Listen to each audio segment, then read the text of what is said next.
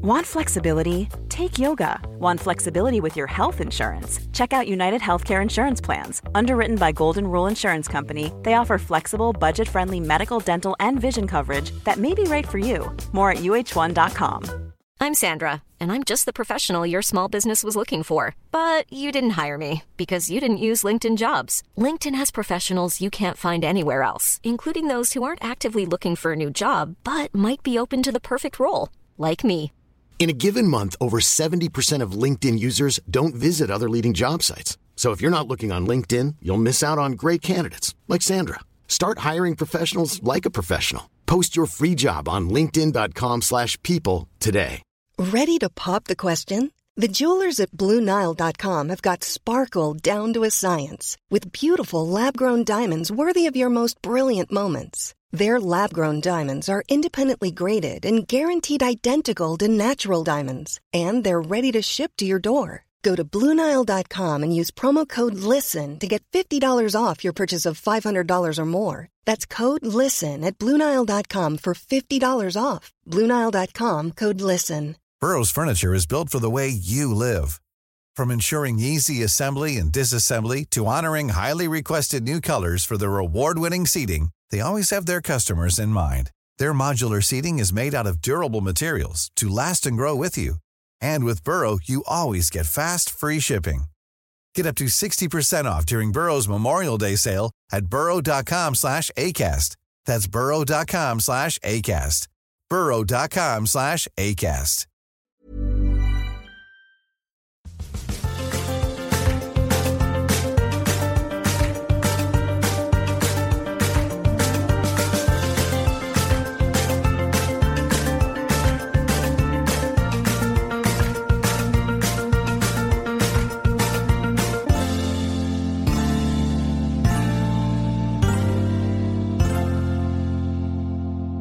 Hej och välkommen till prestationspodden. Jag heter Caroline Norbeli och jag gör den här podden för att sprida kunskap om stress. Ehm, ja, jag gör de här intervjuerna för att ni ska få en, ja, känna igen er och känna att ni inte är ensamma med att ha mycket stress i livet och att det är svårt att hantera. Och dessutom vill jag ta reda på hur presterar man och mår bra. Ja, Ja, nu har det ju varit midsommar och herregud vad, vad härligt det var. Det, hoppas att ni också haft det. Värme, blommor, allting och lite för mycket folk så jag är något mosig medan jag sitter här och spelar in. Ja, men jag hade jättenära vänner men jag kan bli trött ändå. Så är det. En gång utmattad, alltid lite känslig helt enkelt. Och om det är så att ni känner att ni har jobbigt med den här värmen så är det normalt när man har varit utmattad. Varför vet jag inte och det ska jag ta reda på till en, i en annan podd. Eh, men jag kommer här med ett litet stresscoaching-tips faktiskt. Nu inför semestrarna, alla har väl inte gått på semestern, antar jag. Och då tänker jag så här. Jobba nu inte in i kaklet och så att ni är helt slut och eh, vrålstressade när ni går på semester, utan börja varva ner redan nu.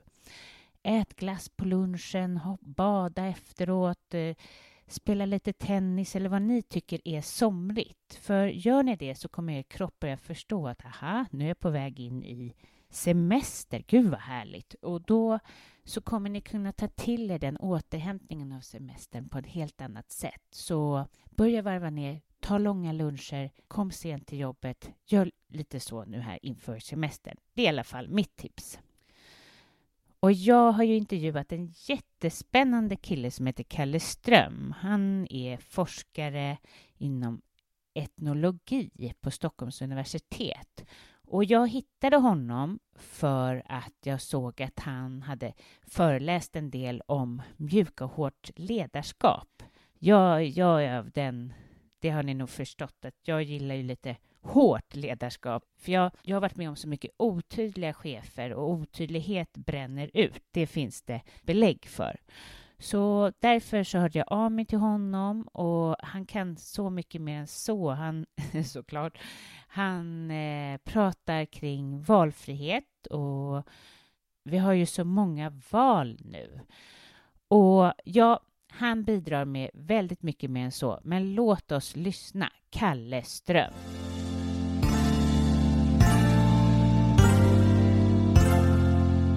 Hej, Kalle. Hej. Välkommen till prestationspodden. Tack så mycket. Ehm, för de som inte vet vem du är, eh, berätta lite, vem är du?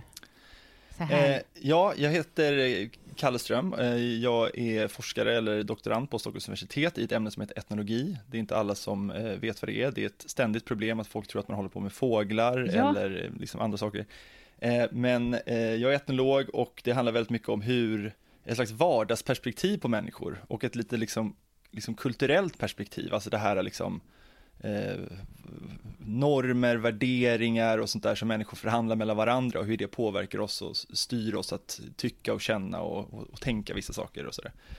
Eh, och annars så har jag väl haft en liksom kortfattat en lite brokig bakgrund. Eh, jag har, eh, jag var väldigt sådär målinriktad inom idrott när jag växte upp. Eh, slutade med det när jag var 19 eh, och sen har jag jobbat med tv mycket.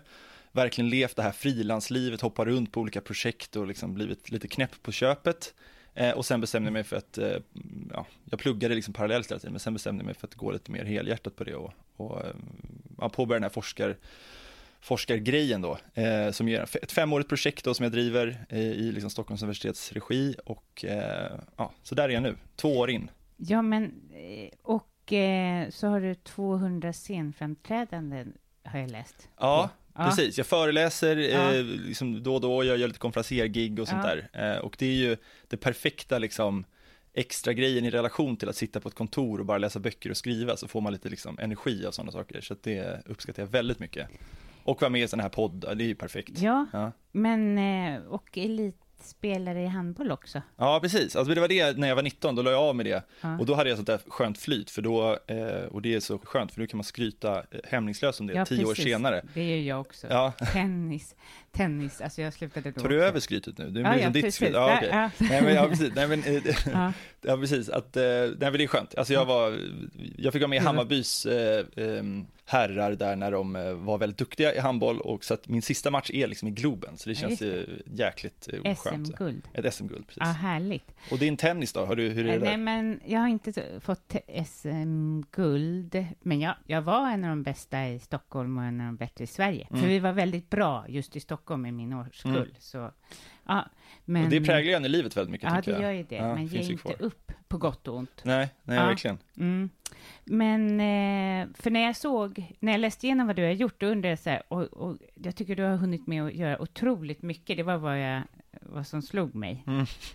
Eh, men då förstår jag, du har hoppat runt lite som du beskrev. Ja, verkligen. Det har varit ett hoppigt liv liksom. Ja. Och, och det är på gott och ont. Hur Jag, gammal är du? jag är 30, fyller Mm. jag. Eh, men hur kom du in på etnologispåret då? Ja, men det, var, ja, det finns faktiskt ett eh, key moment där, för det var, eh, eftersom jag jobbade med tv, så gick jag ibland runt och funderade på olika tv-idéer som jag skulle realisera. Och väldigt många av de här har inte blivit av, liksom, utan det var bara så här som jag tänkte mig. Eh, och, men en av dem handlade verkligen om det här fenomenet varför busschaufförer vinkar till varandra. Alltså du vet när de åker förbi varandra, Ja. så vinkar de alltid. Ja. Och jag tyckte att det var liksom intressant, varför gör man det? Ja, liksom sådär, eh, gud vad härligt. Ja, så, så, så det var något frö till någonting. Det är en riktigt usel tv-idé, hör jag själv här. Men det var liksom, jag var nyfiken på den här frågan och då pratade jag med, med jag träffade någon sån här etnolog som sa att jag, att jag borde, liksom, det, är, det är en fråga om liksom kulturell identitet. Eh, och att, att liksom, om du ska hitta svaret på den frågan så är det där du bör leta. Och då tog jag en kurs liksom och sen på den vägen är det, så bara fortsatte jag.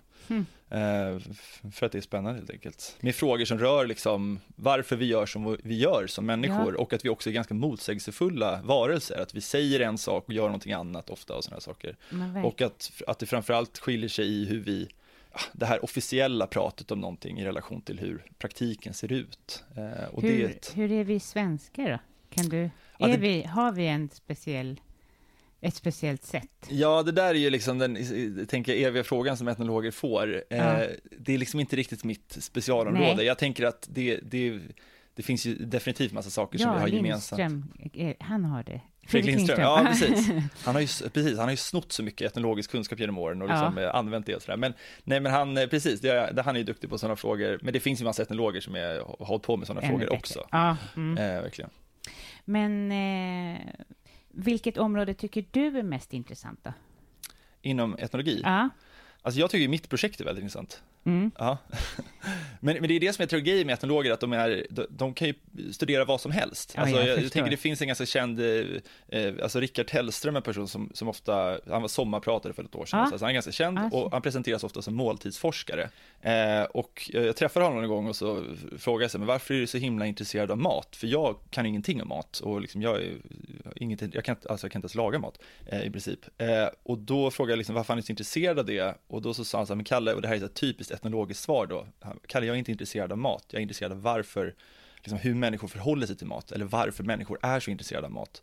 Och det är ett väldigt etnologiskt svar, för att vi ofta så här, kan ta ett ämne, vilket som helst, men att någonstans så handlar det om liksom hur människor alltså att eh, förhåller sig till det här och till exempel mat då, det är ju inte bara någon neutral föda som vi stoppar i oss utan det finns massa värderingar i mat, du är cool om du äter sushi till exempel eller du var det för några år sedan i alla fall, jag vet inte vad som är inne nu, men att det finns massa förhandlingar kring normer och värderingar i de här sakerna som vi möter i vårt vardagsliv. Du är vem du äter kanske. Ja men verkligen, ja, men verkligen vem du äter. Ja.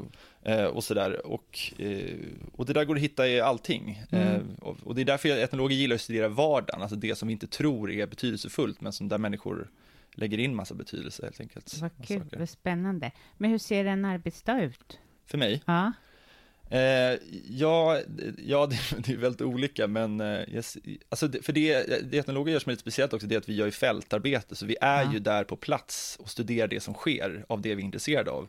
Eh, ofta, man kan studera arkiv, alltså det finns olika sätt, men, men jag gillar ju det där, liksom att man är där, där det sker, det vill säga att jag gör observationer, jag tittar på människor, hur de agerar i sitt vardagsliv och jag gör intervjuer för att få liksom andra perspektiv eller kompletteringar av det.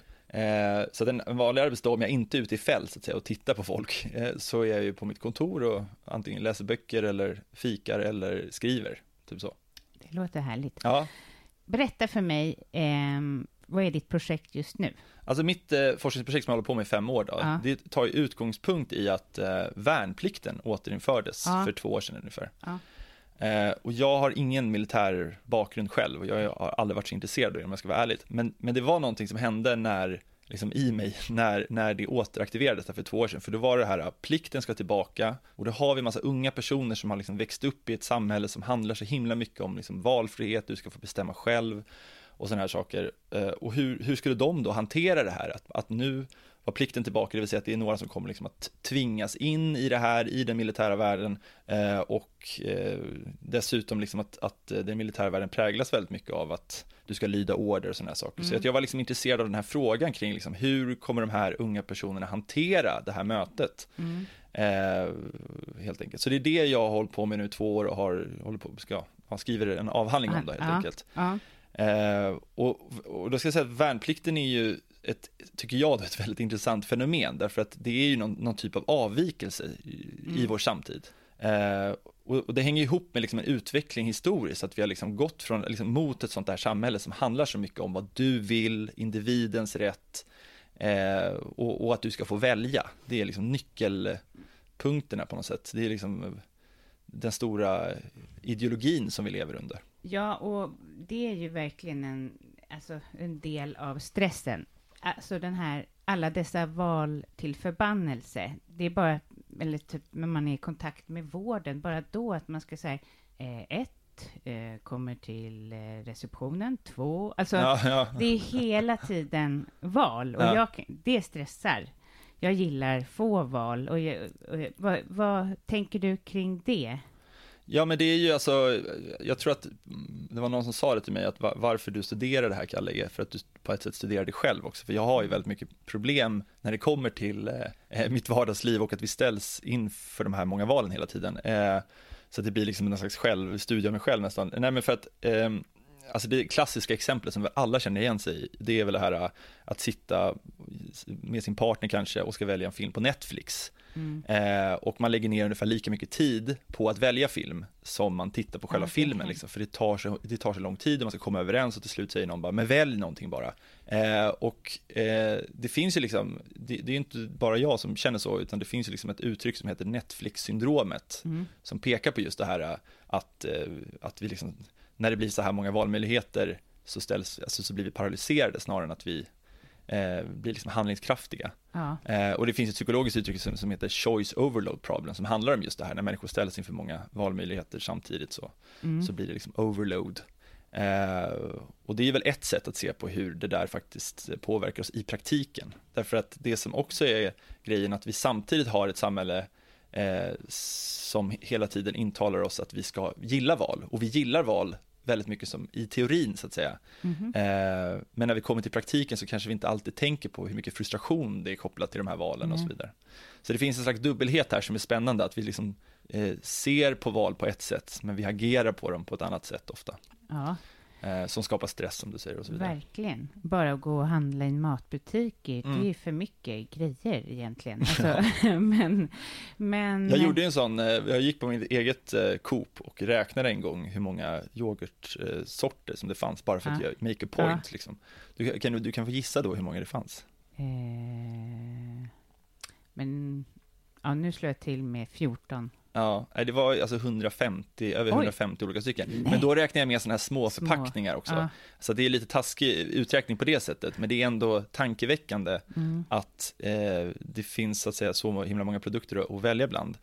Eh, och eh, alltså, sen har vi ju liksom våra vanor, vi kanske köper typ samma yoghurt ändå varje gång och så vidare och tänker inte på de här sakerna för att vi, vi är vana med, med vissa grejer. Men, men, men det blir ju, det väcker ju frågor liksom. och en sån här fråga är ju eh, som kanske är provocerande, men det är ju liksom frågan om hur, alltså frihet, alltså frihet är inte alltid samma sak som valfrihet och det gör man ofta misstaget att tro. Eh, det finns ett sånt här också lite klassiskt exempel på liksom, när är du som mest fri då? om vi tar yoghurt-exemplet, när du har Eh, vi säger då i det här fallet då 150 olika yoghurt att välja på eller två, om du bara ska köpa en så att säga. Och, och då kan man tänka sig, men det är klart man måste vara mer fri om man har extremt många val, fast då kanske man snarare ska säga att man är mer man har bättre förutsättningar för att göra det bästa valet eller liksom Mm. hitta det optimala valet för Mm. just dig och så vidare. Men det betyder kanske inte nödvändigtvis att du är mer fri därför att du måste ju också då, du tvingas att göra ett ganska avancerat val och så vidare. Och det skapar ju också stress att känna att man kan liksom hitta någonting bättre Ja, hela tiden. ja. Ja. är det här bra nog? Havremjölk eller, vad, eller Ja. vad ska jag ha för någonting? Ja. Och det, jag, menar, jag har ett bra exempel på det skulle jag säga, men det var, det är så intressant hur säljare fungerar ibland, för då gick jag på, jag hade bestämt mig innan att jag skulle köpa, jag skulle köpa en TV. Och så var jag väldigt sådär, ja men jag ha- har bestämt mig nu för den här TVn, jag la inte ner så himla mycket tid på att liksom välja på, gå in på Price Run eller vad man gör och Nej. titta på olika alternativ. Utan jag, den här TVn vill jag ha, och så kom jag till den här butiken och var väldigt såhär, den här TVn vill jag ha. Liksom. Och det var första säljaren som sa, bara, det där är ingen bra TV. Det där, den där ska du inte ha typ. Och då var det ju som att liksom hela min värld då raserades därför att det, eh, ja, det slutade ändå med att jag köpte den här tvn liksom. Alltså det var, för jag hade bestämt mig. Men just att han beskrev då att den här tvn inte var tillräckligt bra gör ju att jag hela tiden när jag sitter hemma nu och tittar på den här tvn tänker på den här mycket bättre tvn jag kunde ha köpt så att säga.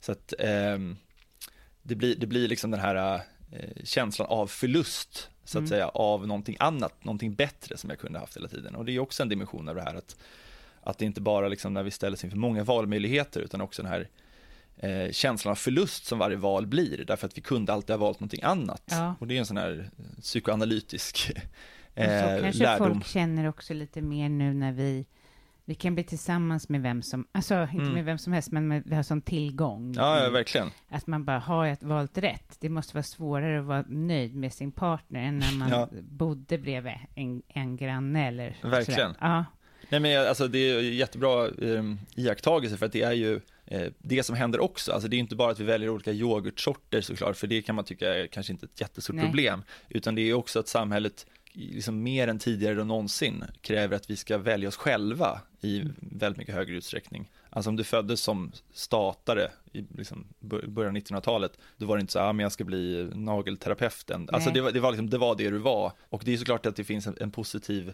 utveckling i att du kan välja vem du ska vara, du är inte låst vid saker. Men, men det som händer idag är väl till exempel att vi samtidigt pratar om gig-ekonomi och sådana här saker, Mm. där du ska liksom jobba i mm, liksom, den här idén om fle- flexibilitet, du ska vara fri i den bemärkelsen och Mm. hoppa runt på olika projekt. Men det innebär ju också att du måste göra nya stora livsval ganska återkommande och du måste uppfinna dig själv på nytt eh, gång på gång så att säga. Och, ja, just det, det läste jag om att du pratar kring eller skriver om, eller det här med att inte ha den inre motorn som drivkraft, eller vad man ska säga. Eller vi har ju det ofta numera, som när eh, eh chefen liksom måste attrahera sådana som älskar sitt jobb och drömmer om sitt jobb. Ja. ja.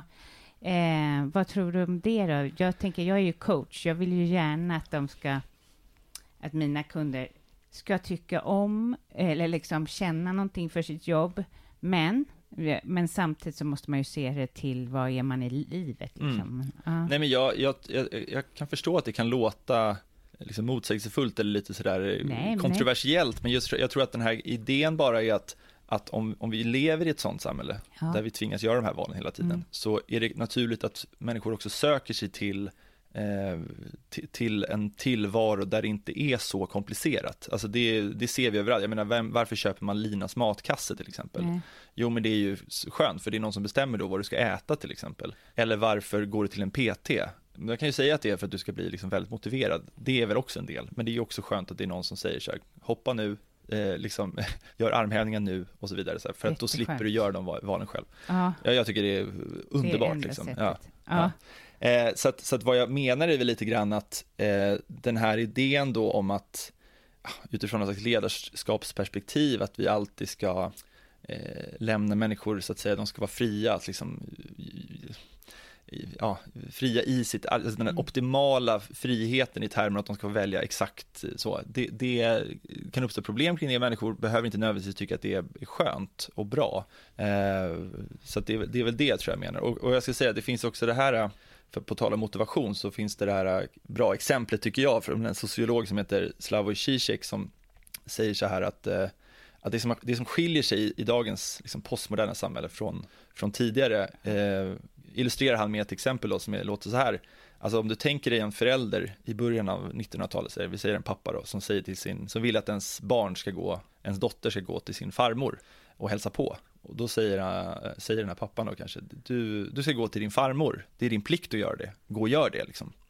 Men den liksom moderna, liksom postmoderna dagens förälder skulle kanske säga till sin dotter, din farmor skulle bli så himla glad om du åkte och besökte henne. Alltså du gör som du vill, mm. men hon skulle bli jätteglad.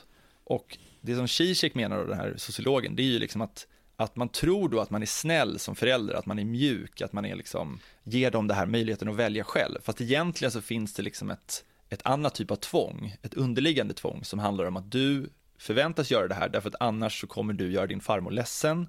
Och eh, det som dessutom Zizek säger som jag också tycker är intressant, det är det här att du ska inte bara besöka din farmor, du ska också tycka om att besöka din farmor.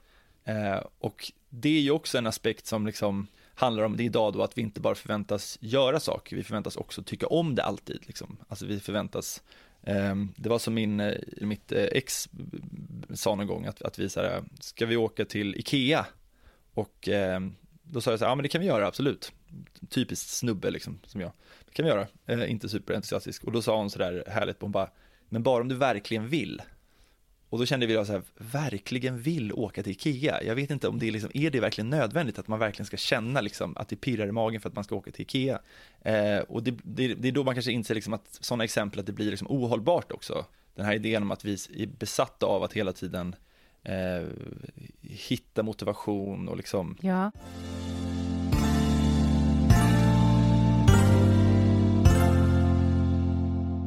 Ja, jag vill bara säga att jag har några platser kvar i min coaching. Jag är just coach och stresscoach och eh, jag jobbar med mina kunder genom att skapa förändring och om de behöver hjälp med relationer eller hitta någonting att brinna för. Eller ja, välmående består ju av så många delar så det kan vara allt från relationer, kost, karriär, träning.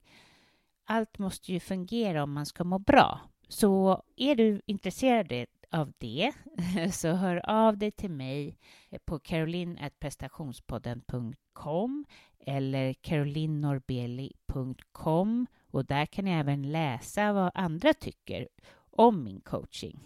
Dessutom gör jag stresscoachingcirkel där man träffas eh, på, i Vasastan och i en jättehärlig yogalokal där vi pratar om stress, tankar, hur man släpper tankar, stresshantering, eh, yoga, vi yogar, mediterar och ja, självkärlek. Vi, det som är det största med det här är ju att vi möts, det är vi flera som möts och pratar. Det märkte jag var, det var inte bara min insats som gjorde att det blev helt fantastiskt sist jag hade den här gruppen. Och det här börjar i augusti, eh, 20 augusti, en tisdag och så är det några tisdagar framöver. Det är var tredje vecka. Ja, men gå in annars och läs på, eh, på carolinnorbeli.com. Tack så mycket!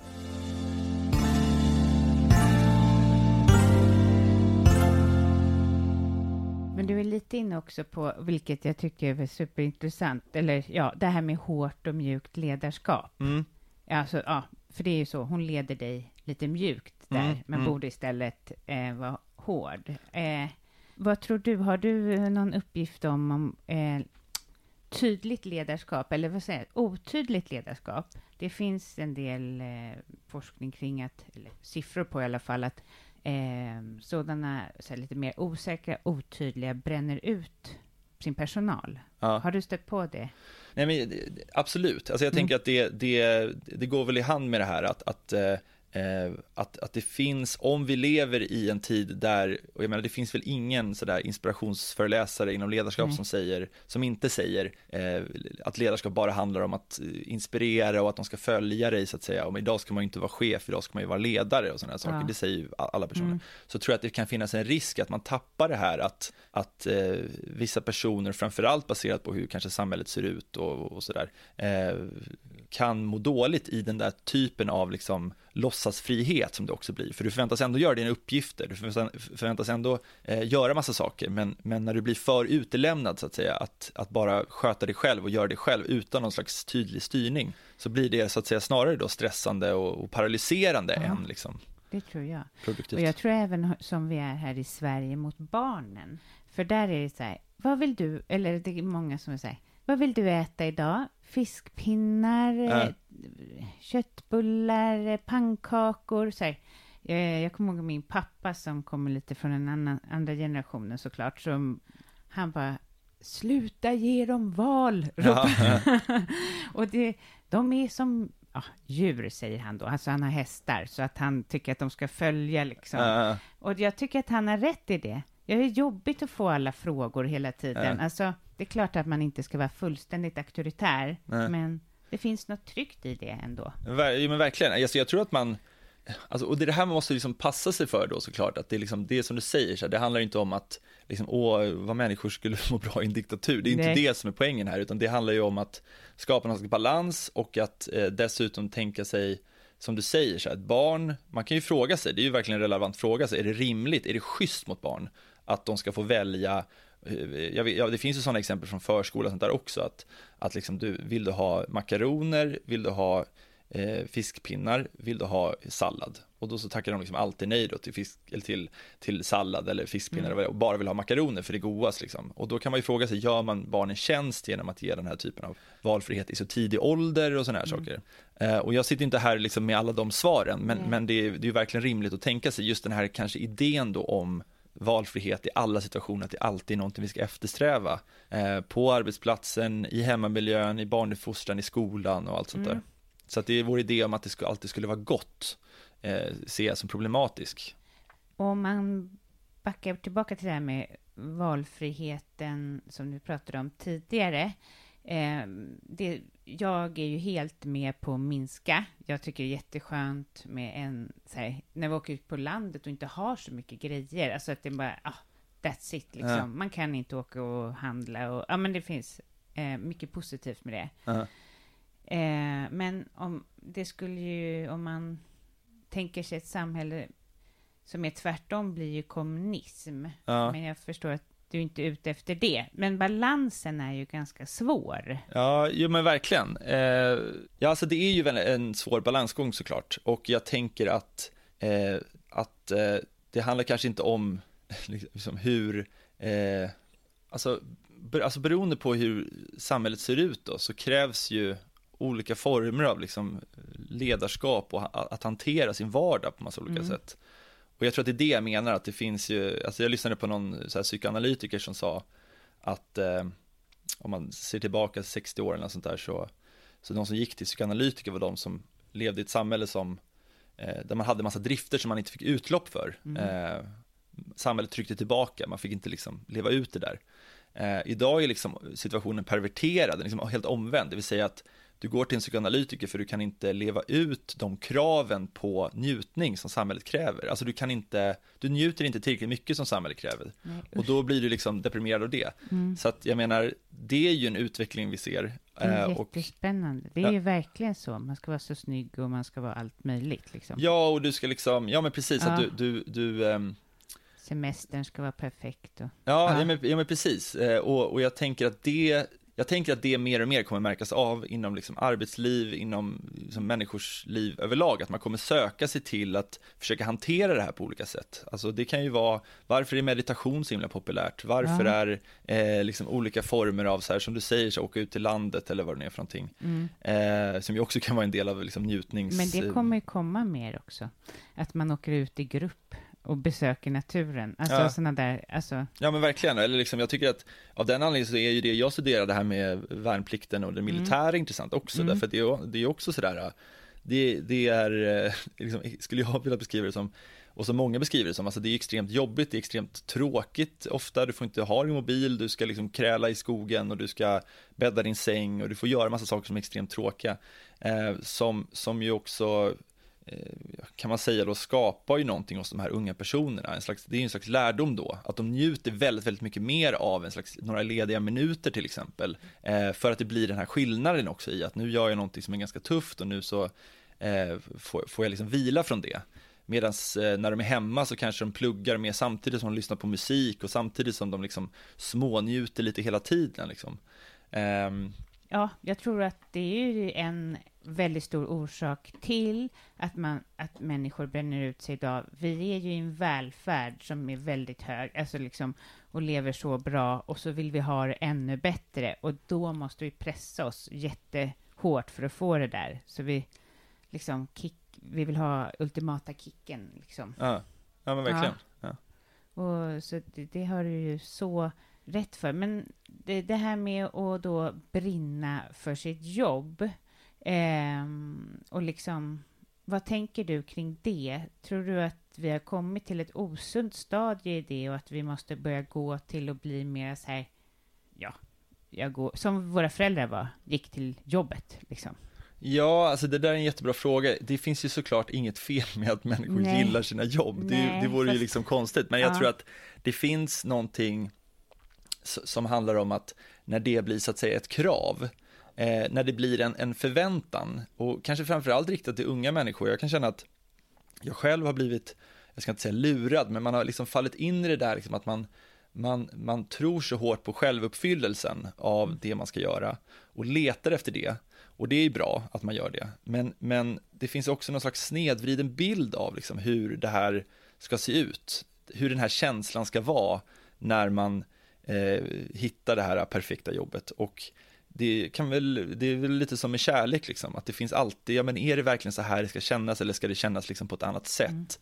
Eh, och jag tänker att eh, det finns ett problem lite grann när, när, eh, när det är det enda vi hör, därför det enda vi hör då det är att några andra människor är extremt liksom, lyckliga på sina jobb och har alltid kul. Alltså Google signalerar liksom en bild av, där har man, där och, och, och liksom, det är rutschkanor och det är massa häftiga saker som gör att man alltid har roligt på jobbet. Ja. Och jag tror att det eh, skapar, det är inte sant. Alltså det är, människor kämpar, människor eh, har liksom tråkiga stunder ofta. Eh, det finns massa sådana saker som inte ingår i den här bilden som vi matas med hela tiden.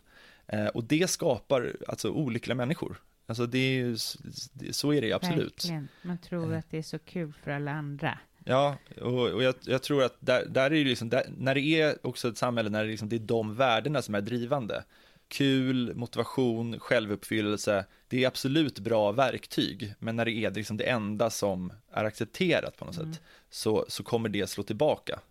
Eh, Så. Men din eh, motivation, den kommer väl ganska mycket inifrån, eller? Ja, alltså, men det där är ju också grejer med motivation, att jag tänker Ja. att det handlar inte om att, alltså jag tror att eh, om man är då liksom privilegierad att man får göra någonting som man ändå tycker är roligt och man, man liksom Mm. har fått välja känner Ja. man ju sådär. Så, så kan det ju också vara förmätet att säga för, av mig, så här, för, jag, för jag har liksom valt den här forskargrejen och, Mm. och sådär. Så det, det blir ju också sådär, ja men vissa har inte den möjligheten kanske att få, få välja och jag upplever att jag har fått det i, i någon utsträckning. Eh, det vill jag verkligen markera här. Ja, men, ja. Men, men däremot så tänker jag att det där är ju också, eh, det där är ju också någonting som Eh, ja, alltså det här också idén om motivation, för det är ju det jag tycker är spännande. Det är liksom det intressanta här, hur den kommer och går och i vissa perioder är det liksom inte alls kanske någonting jag känner att jag vill göra och i vissa stunder så är det väldigt kul och trevligt och sådär. Ehm, så att det är väl snarare bara det här att innan jag tittar på mitt liv så är det väl, går det väl väldigt mycket upp och ner och Eh, och, och ibland så kan jag, kan jag räddas av och känna mig liksom trygg i att du behöver inte alltid tycka att det är kul, Kalle, du kan bara göra det här. Alltså, precis som när du, nu är mitt eh, jobb väldigt liknande hur man pluggar, men om man tänker sig så här, eh, en, en, en typisk situation när man sitter och ska skriva en text, eh, och det här känner jag igen mig i så mycket, så, så, så är det återigen så här, om, om det bara handlar om motivation, då skulle det inte bli så mycket text, för att väldigt sällan är jag jättemotiverad att skriva, men, men om man tänker sig motivation, eh, om man tänker sig att man skriver en text och, och, och liksom bara gör det av motivation, då, så kanske man liksom inte har det och sen så går man in och letar efter något inspirerande YouTube-klipp eller man gör något annat, för man måste ju vänta på att den här motivationen ska komma innan jag kan agera. Men, men eh, i själva verket så kan ju motivation lika väl komma av så att säga disciplin, alltså motivation kan ju komma av att du faktiskt sätter dig och börjar skriva. Du sitter på stolen och skriver och skriver och sen så kan det komma, komma så att säga av- som en biprodukt. Eh, och det tänker jag är en sån klassisk grej, att man, man går runt och letar efter eh, den här motivationen istället för att börja göra och inte fundera så mycket på hur det känns exakt nu.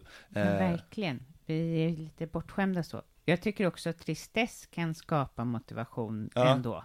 Lite mer än att sitta When you're ready to pop the question, the last thing you want to do is second guess the ring. At Bluenile.com, you can design a one of a kind ring with the ease and convenience of shopping online. Choose your diamond and setting. When you find the one, you'll get it delivered right to your door. Go to Bluenile.com and use promo code LISTEN to get $50 off your purchase of $500 or more. That's code LISTEN at Bluenile.com for $50 off your purchase. Bluenile.com code LISTEN. Many of us have those stubborn pounds that seem impossible to lose, no matter how good we eat or how hard we work out. My solution is PlushCare. PlushCare is a leading telehealth provider with doctors who are there for you day and night to partner with you in your weight loss journey. They can prescribe FDA-approved weight loss medications like Wagovi and Zepbound for those who qualify. Plus, they accept most insurance plans. To get started, visit plushcare.com slash weight loss. That's plushcare.com slash weight loss. Hiring for your small business? If you're not looking for professionals on LinkedIn, you're looking in the wrong place. That's like looking for your car keys in a fish tank.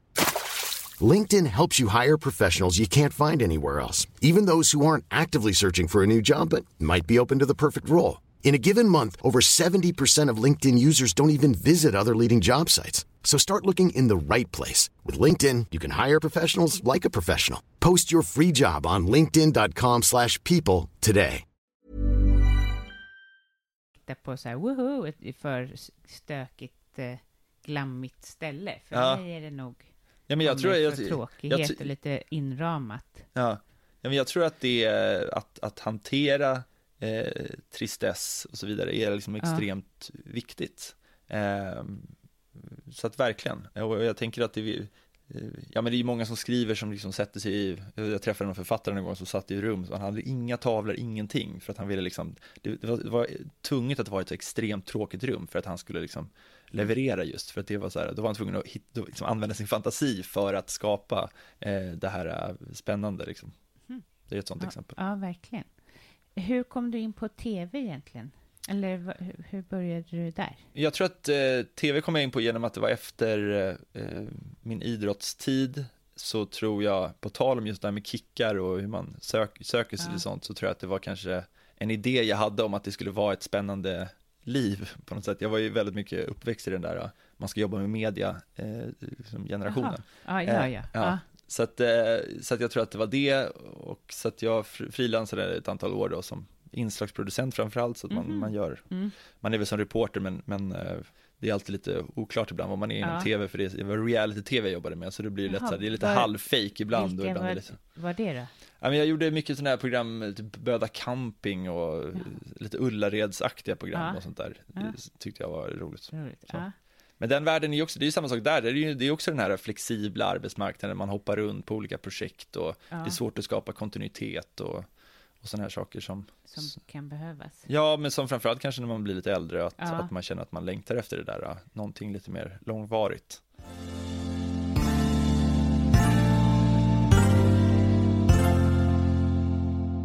Vad ser du komma ut av ditt projekt då, som du kallar det? Mm.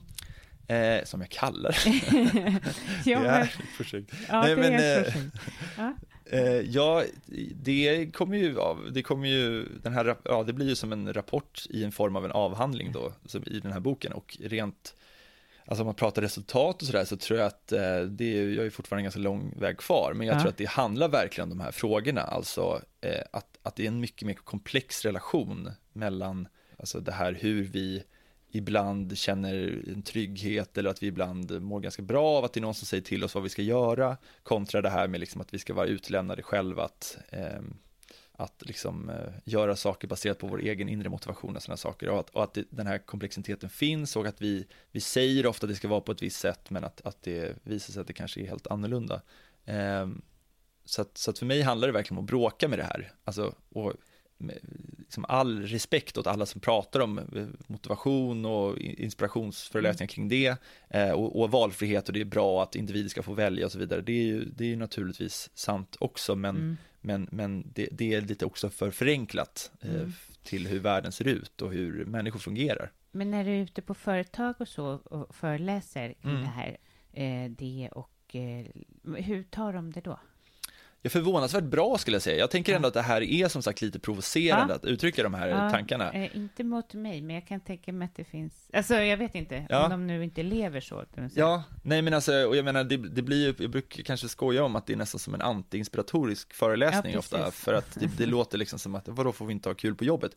Eh, och, och, och så är det ju naturligtvis inte, eh, men, men jag skulle ändå säga att de, det är ju väldigt många som känner igen sig i de här beskrivningarna av vad valfrihet gör med en och att man hatar att gå, gå på restaurang i princip för att det är så svårt att välja var man ska gå någonstans eller sådana här saker. Men jag ska direkt gå hem till min man och berätta om det här med Ja. tråkigt på jobbet. Det kommer göra honom glad. Ja, Han kan ja. tycka att det är tråkigt. Eller liksom, och säkert tycka så här, fasen vad kul det verkar. De som sitter på våning tre, de har så himla roligt. Eller liksom, ja. Mm. När du pratar om tristess och eh, att det är bra att ha, kunna ha tråkigt, eh, eh, hårt och mjukt ledarskap. Hur, hur tar de det för företagen? Det skulle bara vara intressant. Alltså det beror ju väldigt på vilka man pratar med, jag tänker hur de tar de här budskapen, men jag skulle ändå säga att eh, det är så många som känner igen sig i det här, alltså att det kan vara skönt, lite som vi pratar om att gå till en PT och någon säger vad man ska göra, att, att det finns den igenkänningen kring arbetsplatser också, att, att eh, framförallt kan det också vara mycket rakare, alltså för att använda det här farmorsexemplet igen, så tänker jag att en chef som faktiskt vill att du ska göra någonting, som då säger så här, men det här förväntar jag mig att du ska göra, istället för att säga så här, ja men eh, du gör ju vad du vill, men det här skulle vara bra, och liksom man använder sådana här typer av tekniker som är lite manipulerande, och det, det känner också människor igen sig i, liksom, att, att, att det är någonting i det där, liksom, att varför, eh, varför kan man inte bara säga vad, vad vi ska göra, eller vara liksom tydlig på det sättet. Eh, Så det tänker jag är, är ett ärligare sätt eh, i många fall. Eh, Och det kan ibland också, det är väl det som är fascinerande, att, att folk som jag träffar kan uppfatta det som skönt. Alltså att det kan vara skönt att få den styrningen. Därför att du måste, du måste, ägna, du måste göra så många val själv i massa andra sammanhang också. Eh, så att det, poängen med det är såklart någon slags balans i det här. Eh, att att eh, nej, jag måste inte tycka allting är roligt. Eh, på samma sätt som de här unga personerna som gör lumpen slås av det. Alltså att eh, de tycker ju inte, alltså eh, det är ju så himla intressant nu när de också muckar och sådär, som jag har varit och träffat dem nyligen, liksom, så är det här så att jag tror att samtliga, om man nu tänker sig hur motiverade de har varit, så tänker jag att samtliga hade i princip hoppat av efter två veckor om de fick chansen. Och, men på grund av den här pliktlagen då, så har, de inte, har det varit svårt, man kan inte bara göra det hur som helst. Och idag så är de väldigt nöjda att de har gått igenom det. Eh, och det är också en grej där hur snabbt och lättvindigt man hoppar av saker när det, när det är liksom bara upp till dig själv så att säga. Och nu är ju det här inte min åsikt nödvändigtvis om huruvida värnplikten ska finnas eller inte, för att den, det, är liksom, det är en ganska speciell grej de går igenom och ja. sådär. Men, men just att det säger verkligen någonting om hur människor å ena sidan det här uh, vill göra det vi vill göra men samtidigt kan behöva hjälp och kan behöva liksom någon form av styrning. Och jag kan ju väl säga, det finns en uh, fransk psykoanalytiker som heter Charles Mellman, uttalet är kanske inte bra där, men, men han, han, han har det här, han säger det här att människor är som mest fria när de intar en gräns. Mm. Och det, det är liksom ett fascinerande citat för att just den här idén om frihet som en gränslös frihet är liksom snarare liksom förgör människor men, men, ja. liksom, men, men, men, att det behöver finnas någon typ av gräns som vi orienterar oss utifrån. Men absolut, och det syns ju så tydligt eh, i barn, med barn. Mm. Alltså barn som har så gränslösa föräldrar, de mår ju så, alltså det syns ju så tydligt att mm. de mår dåligt av det. Mm. Ja men verkligen, alltså, och, och och jag tänker att det är återigen så här, det är klart att man kan, man kan säga så här och sen så kan man säga så här, men då, eh, liksom, vad, vad pratar du om? Är det liksom någon slags fascistiskt samhälle vi ska, alltså så här, och, och det är ju, eh, det, det, är ju verkligen, liksom, det, det, är inte de här ytterligheterna nödvändigtvis, Nej. utan man måste ju också tänka att det finns eh, snarare liksom asymmetriska maktrelationer, alltså det finns ju så här, ett barn i relation till dig, eh, det, det, det, det, finns någonting, man kan verkligen fråga sig, så är det helt jämlika positioner? Eh, och det är det väl inte, liksom, tänker jag. Alltså det, det är någonting i det där som också är så här att om man då om det ändå finns den här maktrelationen så kan den också få vara tydlig och liksom visa att, att eh, du bestämmer över dina barn tills de är mogna så att säga att göra sina egna val och ta egna beslut. Jag tror, jag tror inte att man ska vara, jag tror att ett problem är om man är rädd för det, att, att, eh, eh, att, att säga hur det ligger till eller säga så här, det här, det, det här har jag bestämt att du ska göra nu för att än så länge så är det jag som bestämmer. Och så. Ja. Mm, jag, tror, jag tror bara blir trygg av att det är någon som tycker något, vare sig det är fel eller in, alltså rätt ja. eller fel. Och det är mycket lättare att säga emot, alltså det är det som är grejen ja. också. Om, det inte, om du inte hela tiden Eh, och det är det jag tycker är lite härligt ibland, typ att, att eh, ja, men ta den militära världen som ett exempel är spännande därför att det är väldigt tydligt att det här är en order som jag har fått av något typ av befäl. Och då kan man säga att det här är en dålig order. Och man kan säga emot den orden om man mm. liksom har, har, varit där ett tag tillräckligt länge. För jag mm. tänker till exempel försvars, Försvarsmakten som organisation är intressant, för den är också så väldigt hierarkisk och de beslutas uppifrån. Men det, det gnälls och kritiseras extremt mycket underifrån och väldigt öppet och rakt. För det är tydligt att det är någon som har bestämt och då kan man säga ifrån ifrån. Då kan man säga emot oh, det. För att annars är det liksom så här, ja, men vadå, det är bara upp till mig hur jag trivs i den här situationen eller för att det är jag som får bestämma själv allting och så vidare. Som kanske inte egentligen är sant eller du får bestämma saker som kanske inte är helt relevanta ens eller något sånt där. Men, men just också den här, äh, när makten så att säga blir tydlig så är det lättare att säga emot också. Ja, och det ser man ju på företag och där, alltså jag har kunder som ja, jobbar på företag där ledningen är svag och, så här, och liksom, då blir ju personalen helt kuvad också och går omkring och pratar kanske sinsemellan, men de vet inte vad de ska, vem ska de, vem ska de liksom konfrontera? Nej. Så det är ju, ja, det är ju jättebra. Är det någon som du har föreläst till, någon ledare som bara, nej men gud, jag, jag gör ju helt fel? Är det någon som har vågat jag, jag, skulle säga att det är, det är, många som känner igen sig i den här, att man som ledare an, använder sig av den här tekniken, liksom, att vi, vi ska ja. alltid, alltså det här vi ska få, bara, vad vill du göra, eller liksom, du gör vad du vill, men, men du, gå, du de skulle, det skulle vara jättebra om du gjorde det där och så vidare. Ja. Så man känner igen sig i den där typen, eller i relation till sina barn är väl också klassiskt ja. att man säger så, fast man egentligen säger, du, du måste besöka din farmor nu. Mm. Man använder den metaforen. Ja. Eh, så, så, så är det ju mycket. Ja, men jag vet kunder till mig vars chefer är så här, så kan ju väl du bara vara lite kreativ. Alltså, ja.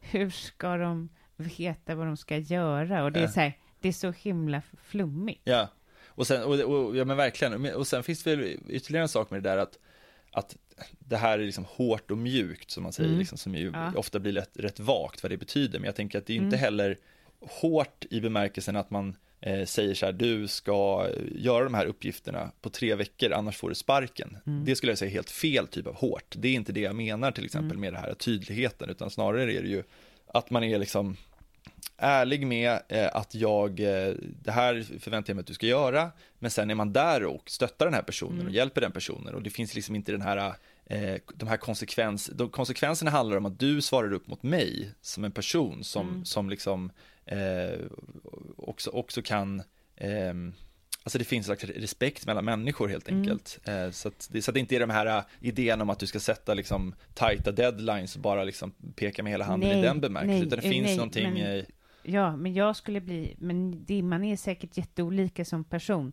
Men jag, blir, jag hade en jättesvag chef på min sista jobb, eller svag, märklig, han, han sa ingenting. Alltså, och sa han något, eh, jag, jobbar, eller jag jobbade extremt mycket då, för det var innan barnen, liksom jag brann för det jag gjorde. Eh, och så sa han så här, varför jobbar du så mycket? ja, Alltså som chef. Ja. Alltså, jaha, jag trodde du gillade att jag jobbade, eller Ja. det här är okej, vi ska jobba lite på den här lilla reklambyrån. Ja, ja. men du vet, Ja. himla märkligt. Och det fick mig så osäker. ja, Jag är van, liksom, växte upp med en pappa som är väldigt rak, liksom så här. Så otroligt, eh, ja, man visste ingenting. nej. Nej. Nej men, jag, det men verkligen, och jag, och jag tänker att det där är ju, eh, alltså jag har något, eh, jag kommer ihåg jag jobbade på gymnasieskola eh, där det var, jag fortfarande har kontakt med en rektor där som var gammal eh, yrkesmilitär och eh, major och han, eh, det var en ganska stökig skola på många sätt och han var ju stentuff och liksom kunde ställa sig upp i lunch, eh, liksom matsalen och säga liksom nu dämpar vi oss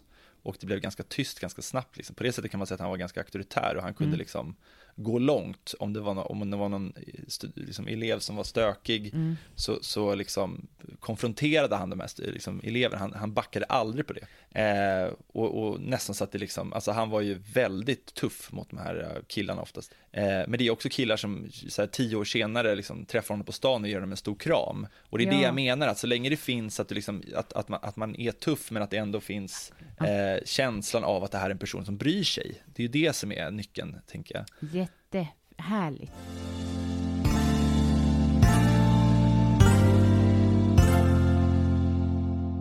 Det finns ju något i att vi bränner ut oss extremt mycket i Sverige. Ja. Eh, man kanske, mycket siffror utomlands är dolda, det vet man ju inte. Men man får en liten känsla av i alla fall att det är väldigt mycket, många som bränner ut sig. Ja. Vad tror du det kan ha med att göra? Eller, Nej men jag tror, jag, jag tror, alltså det här är en variabel i det, absolut. Ja. Sen är det ju å andra sidan så att det räcker ju så att säga inte med bara att, att, att liksom chefer ska bli Nej. så att säga tuffare för Nej. att man ska lösa sådana problem och sådär. Eh, men, men, men det som du säger, den här eh, känslan av att göra val, att vara desorienterad i vårt samhälle som är väldigt sådär rörigt på det sättet, att vi, att vi förväntas göra det gång på gång och på olika sätt. Det är klart att det skapar eh, ohälsa. Mm. Eh, men som sagt, med det, med det, eller ta det här eh, klassiska s- skolexemplet, att, att det, är, det är rörigt i klasser och så vidare och att därför så kan man tänka sig att det behöver bli mer eh, liksom hårdare tag och så Ja. vidare. Men, men problemet med det är väl att det, det handlar väl inte om att det ska bli hårdare tag i den bemärkelsen, men snarare det här att eh, lärarens position, att, att det inte bara är att man ska vara någon slags inspiratör och förebild, utan det är också så här, du har rätt att sätta gränser för att det är viktigt i klassrumssituationen. Men sen har de här problemen också att göra med eh, liksom hur många lärare finns, alltså alla de här aspekterna som är, som är klassiska också, att vi kan inte bara förlita oss med att, att folk ska bli eh, liksom hårdare på något sätt för att det ska Nej. lösa sig. Men, men verkligen, det är verkligen en variabel skulle jag säga, hur, hur eh, människor känner sig. Eh, jag menar, det, det är ju någonting där som, som, är så, som är intressant, att varför mår människor så himla mycket sämre idag? Ja. Alltså den frågan är ju liksom obesvarad och där är ju risken att om man bara ställer nya diagnoser eller man liksom bara har kanske det här lite mer individcentrerade perspektivet och inte ser på samhället vad det är som händer parallellt, Ja. då får man inte syn på det här riktigt. Nej, där, men verkligen. Men det är ju en grej och sen, ja, allt det här med valet. Det, och sen, och också, det har du ju varit inne på det här med vårt sätt att njuta, alltså att vi tror att vi ska upp, att vi måste ha det så himla bra liksom. Mm, eller liksom det här är Ah, precis idén om att eh, att vi snarare liksom blir, blir deprimerade för att vi inte njuter Ja, tillräckligt mycket som precis. samhället på något sätt vill att vi ska Ja. njuta liksom. Nej, nu var jag inte i stunden. Och, Ja, ja. precis. Ja. Ja, men det är kanske är därför folk mediterar. Alltså jag är ju för meditation Ja. såklart. Jag mediterar en del Det är inte så själv. många som är emot tror jag. Är det många som är emot meditation? Man jag demonstrerar inte så ofta hel- mot meditation. jo då. jag har, ja, min man, han är i alla fall lite emot. Kan jag säga. ja. Eh, Eller han tycker i alla fall att eh, det är inte som något för honom. Nej, nej, så, precis så kan det vara. Ja, så. Eh, nej, men det finns ju en hel del i det du säger som man verkligen kan koppla till eh, att det inte alls är konstigt att vi bränner ut oss. Nej. Vilket krav. Ja men precis, och och det enda problemet med det kan jag tänka mig är bara att, alltså, för jag håller verkligen med, det finns en tydlig koppling där, alltså vad handlar eh, meditation om på det sättet? Jo men liksom att vara i nuet och att hantera liksom, Kunna Eh. njuta, här, vara här nu. Så kan jag vara med mina barn. Bara, är jag inte här och nu nu? Ja, nu, ja. när de är så söta. ja, liksom. ja precis. Ja. Och, och jag tänker det kan du också få den känslan av att, att bli styrd kan Ja. också generera den typen av känsla. Att vara i nuet, därför att du, du, du koncentrerar dig bara på en uppgift, att säga. den här uppgiften ska du lösa. Mm. Eh, till exempel, om, om du, alltså som en PT då, för att ta, ta det Mm. igen då, du ska göra armhävningar nu. Eh, till skillnad från kanske när jag går på gymmet och börjar tänka på andra saker för att det är liksom, jag är bara där själv och kollar i spegeln och kollar Mm. på andra människor och tankarna försvinner någon annanstans och så vidare. Så att, så att det, jag tycker att det finns massa kopplingar med sånt där. Ehm, verkligen. Jag tänker på de som gör lumpen och inte får ha sina mobiler. Mm. Eh, är det först en eh, liksom, chock och det, de ligger och skakar utan mobilen? Eller vad? Det måste kanske vara så att de saknar mobilen mer än sina flickvänner. Ja, alltså det, det där är ju ett ganska nytt fenomen tänker Ja. jag. Att, att liksom, eh, det här, för där är det verkligen så att du får, du får ha mobilen på liksom vissa kvällar, men du jobbar ju oftast hela kvällarna, liksom, Mm. du håller på hela dagen. Eh, och, och det har ju gått väldigt bra, det är ju många som tycker det är skönt. Ehm, så att, eh, för jag menar, att det är ju också en ganska spe- speciell situation i och med att du också är iväg, du bor någon helt annanstans, eh, och så har du Instagram och tittar på livet där utanför och det händer massa saker och medan du själv liksom ligger på ett logemente med 12 andra sängar och liksom, Ja, alltså det, kan det, det kan ju verkligen den här känslan, FOMO-känslan, fear Ja. of missing out, kan ju verkligen Bara, där är hon sig. med honom och Ja. nej. Men det, men det, och det är precis, det är ju som att det blir en slags eh, Det går en tid och sen så lugnar det där ner sig och, och blir ganska skönt för många. Ja, Man känner inte att man hela tiden behöver liksom, ja för man lär sig helt enkelt att inte Ja. använda den konstant. Mm, men också kan jag tänka mig, jag vet inte hur du upplever att ehm, de här rutinerna och så som de har är ju väldigt bra när det gäller stress. stress alltså, Mm.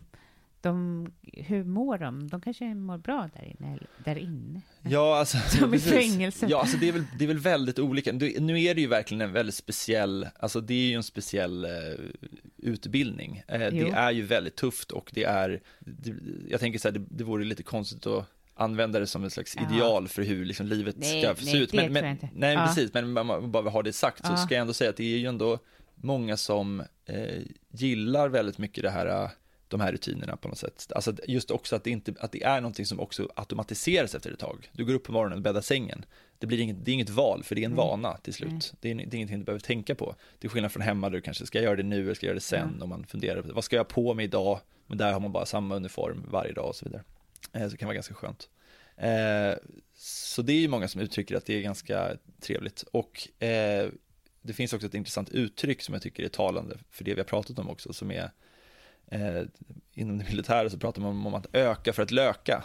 Mhm. Eh, och det betyder helt enkelt att du gör någonting först, Aha. sen vilar du. Ja. Och det, det kanske det låter hur självklart som helst säkert, men för Nej. mig var det, är det ett jättespännande uttryck, därför att eh, till skillnad då från kanske hur det ser ut utanför, det vill säga att man, jag vet inte om man städar så, kan, så är det många som till exempel, man lyssnar på musik, man drar ut på tiden lite grann, man städar under ett längre period och så vilar man lite halvt då och då till exempel, som är ganska vanligt. Eh, man gör det lite mer lustbetonat så att säga, saker, även jobbiga saker. Så är det liksom det som gäller där är att man gör det och sen vilar man. Vilket gör att väldigt många av deras upplevelser är att tiden upplevs på ett helt annat sätt. Alltså att vila då är liksom koncentrerad vila. Så om du bara får vila i sex minuter för att det är så himla tajt schema så är ju den känslan av den vilan väldigt, väldigt stark. Det är Eh, bra återhämtning. Ja, nej, men Alltså- det, det blir tydligt liksom att nu är det vila och nu jobbar jag. Ja, det- eh, och det där är också ganska ovanligt för dem. Och där har vi ju någonting också som är otydligheten mellan jobb och ledighet. Ja. Vi har inga gränser där. Nej. Och det, och det, ja. Ja, väldigt, precis, så är det ju verkligen väldigt många och jag, och jag tänker att det är ju också eh, intressant sådär med liksom utveckling. Om man tänker sig, det finns en sån här eh, internetmem som är typ att när eh, det är någon bild på en sladdtelefon och så står det så här when phones would were, eller vad heter det? Ja men när telefoner var, hade sladd så var människor fria och det låter ju konstigt för att mobiltelefoner har ju gjort att vi kan ringa vad vi vill och vi är ja. totalt fria på det sättet. Men, mm. men och, gud vad bra. Ja, för det, ja, poängen helt enkelt då ja. för lyssnarna här att liksom det, det handlar väl om att eh, när man då har mobiltelefonen så är det ju också på något sätt känslan av att man tvingas mm. kanske jobba på kvällar eller helger eller när man liksom tidigare, liksom, man kan hela tiden bli nådd. Nej, det är helt sjukt. Så det är ju den här frågan om frihet då. Nådd. Det är det som är knäppt. Mm. Så precis, ja, och, och, och, det är liksom en, så att den här utvecklingen då som handlar om att frigöra människor på något sätt har ju också lett till att vi kanske känner oss mer att vi jobbar hela tiden eller att vi mm. behöver svara på det där mejlet på semestern eller vad det nu är för Och vi tröttas ut lite, lite, lite hela tiden mm. istället för i stunder, i mm. block. Ja, mm. men mm. gud, det här ska jag börja själv jag ska börja... Ska du sno mina grejer? är det liksom? ja. ja, men till mig själv ja. jag det. Så Absolut. jag säger inte till någon Nej, det är bra, det är bra. Det får bara jag säga. ja.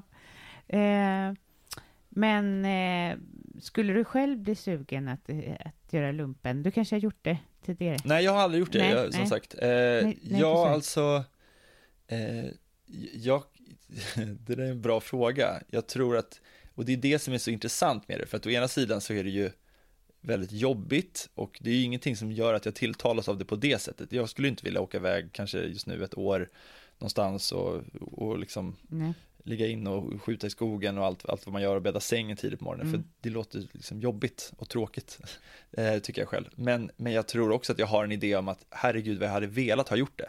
Ja. Jag hade verkligen velat ha gjort det som 19-åring idag, liksom, ja. för att jag känner att det hade, hade just, just när det kommer till den här att vi är ju så intresserade av att eftersom vi vill vara produktiva i våra liv så, så är det liksom ett sätt att verkligen hjälpa till med sin egen disciplin och att, att Eh, att, att liksom vara duktig på att bara göra saker. Eh, så så, det, så det finns en väldig dubbelhet i det där. Ja. Eh, och samtidigt som kan man ju också ifrågasätta såklart, eftersom det här, nu heter det här prestationspodden och ja. man kan ju verkligen sådär ifrågasätta varför vi är så besatta av att vara produktiva hela tiden också. Det är ju ja. liksom övergripande fråga, men om vi liksom vi lever i ett sådant samhälle och man vill vara produktiv så är ju det är ju ett väldigt tacksamt sätt att få hjälp med det på det sättet, därför att du blir så himla disciplinerad. Ja. Eh, men du kan ju må bra av disciplin. Det kan ju också vara så att, alltså vissa är ju för disciplin. Alltså, men man måste men det, jag tror att det finns någonting bra i det och om man lik, liknar nu alla yogaretreats som folk åker på. Det ja. handlar ju om att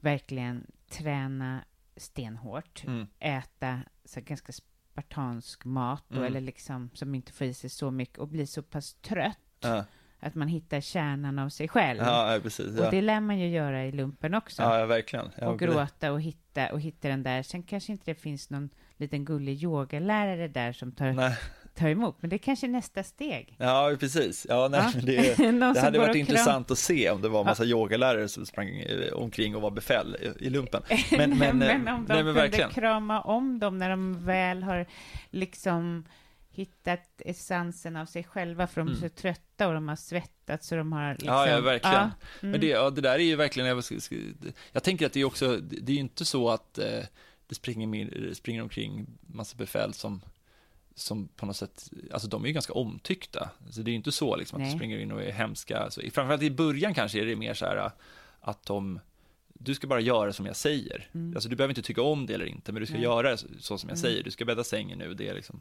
det, det är bara det som gäller. Mm. Um, och det är inte så mycket bestraffningar heller, alltså inte bestraffningar i bemärkelsen gör liksom 50 armhävningar om inte jag gör det här. Det, jag tror inte man får inte ens göra så längre. Mm. Men däremot så finns det en väldig, liksom, ja, det, handlar ju om att göra det för resten av gruppen och sånt där, för att annars så hamnar alla i, liksom efter och sånt där. Men, men eh, poängen är i alla fall att det finns ju också, så här på slutet så är det ju väldigt många av de här befälen som är omtyckta och, mm. och de gillar dem och sådär de gillar deras tydlighet och de gillar eh, att inte behöva göra alla de här valen. Men känner de sig menings, väldigt eh, meningslösa? Är det jobbigt med meningslösheten? Alltså meningslösheten att vi inte haft krig på så länge? Ja, alltså det, precis, det där är ju också en eh, bra fråga eh, alltså så här, meningslösheten, dels, dels är de ju duktiga på därför att eh, själva utbildningen läggs ju upp på ett sätt så att, eh, att eh, man, man, man, tränar och man, man simulerar saker och, och, det är väldigt allvarligt. Alltså man lägger upp det på, du, du hanterar vapen, det är allvarligt. Så det är inte som att eh, eh, alltså, när du väl är där så, så, så går man in i det och du, du tränar precis som alla andra länder tränar mot, mot i, i övningar och så vidare ja. som är, känns verkliga på något sätt. Eh, men när det kommer till meningslöshet så tror jag att det är väldigt många olika motiv bakom varför man gör det. Vissa har ju motivet att de gör det för att de ska få någonting bra på CV. Vissa mm. gör det för att de eh, liksom känner att de vill göra sin samhällstjänst, alltså på något sätt liksom ge tillbaka till samhället på något sätt. Eh, så att, och vissa vill jobba inom Försvarsmakten. Och så. Mm. så det finns ju massa olika motiv, så på det sättet hittar man ju mening på massa olika sätt. Mm. Hm. Känner du att du får lite din dos av lumpen när du springer runt där? Ja, men jag testade, jag testade en sån här military weekend bara för att komma in i det lite grann. Så man kan, mm. man kan åka på en sån military mm. weekend för att testa hur det skulle vara. Och eh, det var jätteintressant, alltså just utifrån att bara liksom, man får stå på ett visst sätt, stå i vakt. Eh, det var någon som totalt styrde min vardag, som sådär Eh, in, hämta det där, tre minuter, bädda sängen, fem minuter och så vidare. Det var väldigt, på tal om det du pratade om att vara i stunden, så är det, var ju det ett, eh, väldigt intressant på det sättet, att verkligen vara där och så vidare. Till skillnad då från kanske min eh, arbetsplats nu, på tal om just frihet, så är det så här, det är ju den optimala friheten. Jag har ju fyra eller fem år på mig. Här har du ett rum, Kalle, sa de första dagen i princip. Eh, om fem år ska, vi, liksom, ska du ha en bok färdig. Men det är ju, även om jag har jättebra handledare som kan stötta mig på vägen, så det är ju ingen som säger vad jag ska göra. Nej. Alltså det är ju ingen som säger så här, i den här timmen ska du skriva, den här timmen, mm. utan det är allt det där ska jag liksom strukturera ganska, själv. Ja. Och det blir jag ju knäpp av. Visst blir, blir du det? Ja, ja, men verkligen. Det är, ju, det är ju det som är lite poängen. Vissa är ju jätteduktiga på det där, men det, då är det ju den här, man är duktig på att själv disciplinera sig själv. Mm. Eh, och, och, och, vissa har det i sig, kanske liksom har tränat mm. på det länge liksom och, och sådär. Eh, jag hade, det hade varit underbart om någon sa, eh, gör det här den här timmen. Mm. Och sen gör du det här. Kraft, det är jobbigt att boka in sitt egna schema hela tiden. Mm. Mm. Kom, har du några tips om ja, hur man ska bli mindre stressad och få en bättre tillvaro? Så? Mm. Ja, alltså Alltså det kan ju vara svårt att uh, ge sig på att försöka förändra samhället mm. själv då, så då kan man ju tänka hur man kan hantera det här på ett annat sätt. Och då kan man ju till exempel eh, som person, man vill ta sig hand det här med att, att det är mycket val man ställer sig för.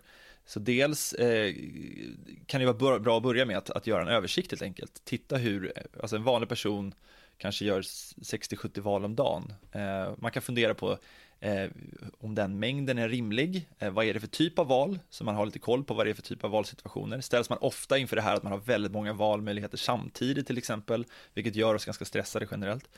Ehm, man kan också fundera på när man gör de här valen, om man ska ta viktiga beslut, det är oftast bra att göra när man är lite pigg, kanske på morgonen eller när liksom man har druckit första morgonkaffet istället för att vänta tills man har gjort massa val under dagen och göra massa viktiga val på slutet.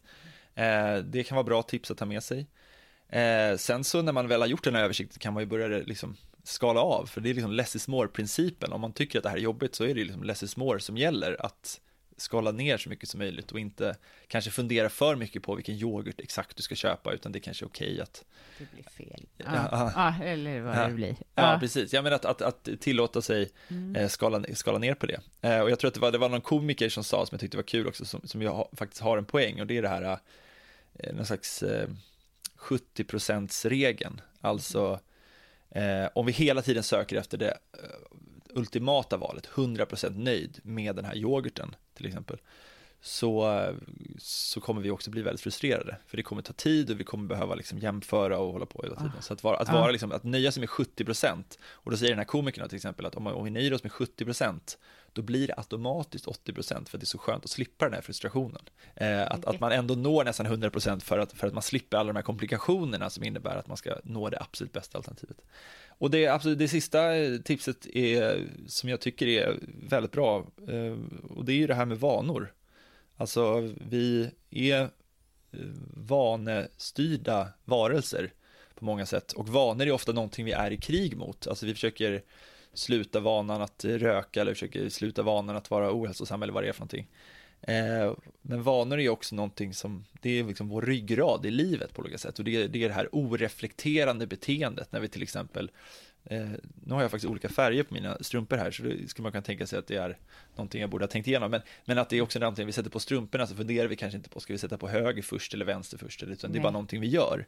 Och samma sak kan det ju vara då om man handlar på Coop, att jag behöver inte fundera på vilken yoghurt, för att jag har den här vanan att jag brukar köpa mango, eh, liksom kiwi, yoghurten. Och det är verkligen ett verktyg att använda sig av, att skapa de här vanorna. Att inte fundera på när jag ska gå och träna varje gång och göra det valet, utan jag går alltid och tränar klockan 17, så är inte det några konstigheter. Men där tycker jag du höjer lite min familj, alltså som jag är uppväxt i. Ja.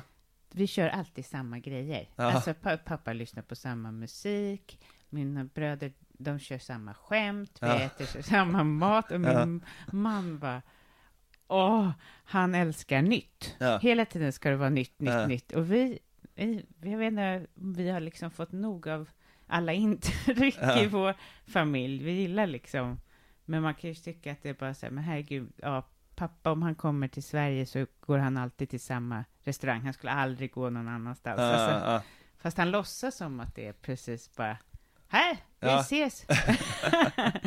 ja, men alltså det är ju precis, och det, och det är klart att det, man kanske inte behöver ta bort alla val. Nej. Man, så är det ju. Liksom.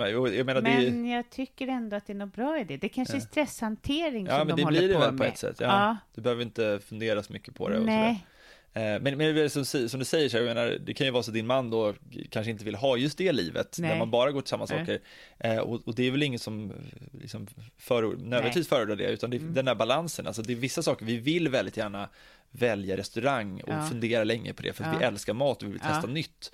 Men det betyder kanske att vi kan skippa andra typer av ställningstaganden. Vi ja, kanske... precis. Det får bli, bli vi får dra in på yoghurt. Ja, det är aldrig, vi återkommer ja. alltid till yoghurt här. Ja, ja, ja men Det är det verkligen. stora problemet i livet. Ja, men det är, en, det är jättemycket spännande tankar, verkligen. Och ja, det var, jag skulle säkert kunna sitta och prata med dig mycket längre, men eh, ja, du måste ju skriva. Ja, precis. Ja, ja Kanske. Ja. ja, om inte väl göra något annat. Det är ja, det ständiga problemet. Det, det, är det som det är oklart. Ja. Okej, men tack snälla att du kom hit. Tack så mycket. Tack.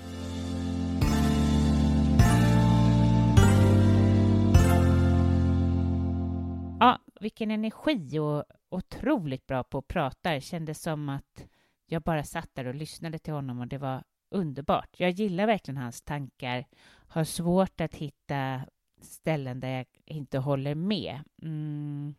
Och jag vet inte, hoppas att ni gillar det här avsnittet och att ni har fått med er mycket av det. Och tack för alla nya, nya lyssnare och fortsätt sprid och rita. Gå in på eh, iTunes och så gå in och under prestationspodden och re skriv rekommendationer att andra ska lyssna på oss. På oss säger jag igen, men på mig. Eller på dem jag intervjuar. Eh, och sprid, sprid, sprid. Och är det någon som, sponsor som eh, känner att de vill kontakta så är du väldigt välkommen. Det skulle vara väldigt bra. Hur som helst, för er som lyssnar på podden och tycker om den, skriv gärna, skriv gärna önskemål vem jag ska intervjua och ha en underbar sommar och varva ner på jobbet. Tack så mycket!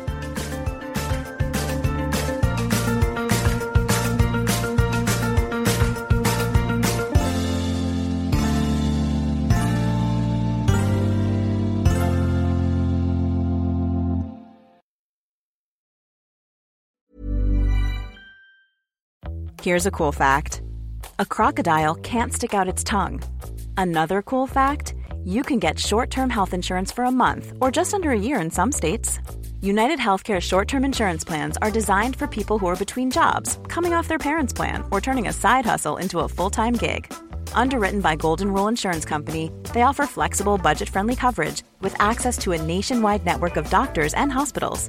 Get more cool facts about United Healthcare short term plans at uh1.com. Mom deserves the best, and there's no better place to shop for Mother's Day than Whole Foods Market. They're your destination for unbeatable savings, from premium gifts to show-stopping flowers and irresistible desserts. Start by saving 33% with Prime on all body care and candles. Then get a 15-stem bunch of tulips for just $9.99 each with Prime. Round out Mom's menu with festive rosé, irresistible berry chantilly cake, and more special treats. Come celebrate Mother's Day at Whole Foods Market. Here's a cool fact a crocodile can't stick out its tongue.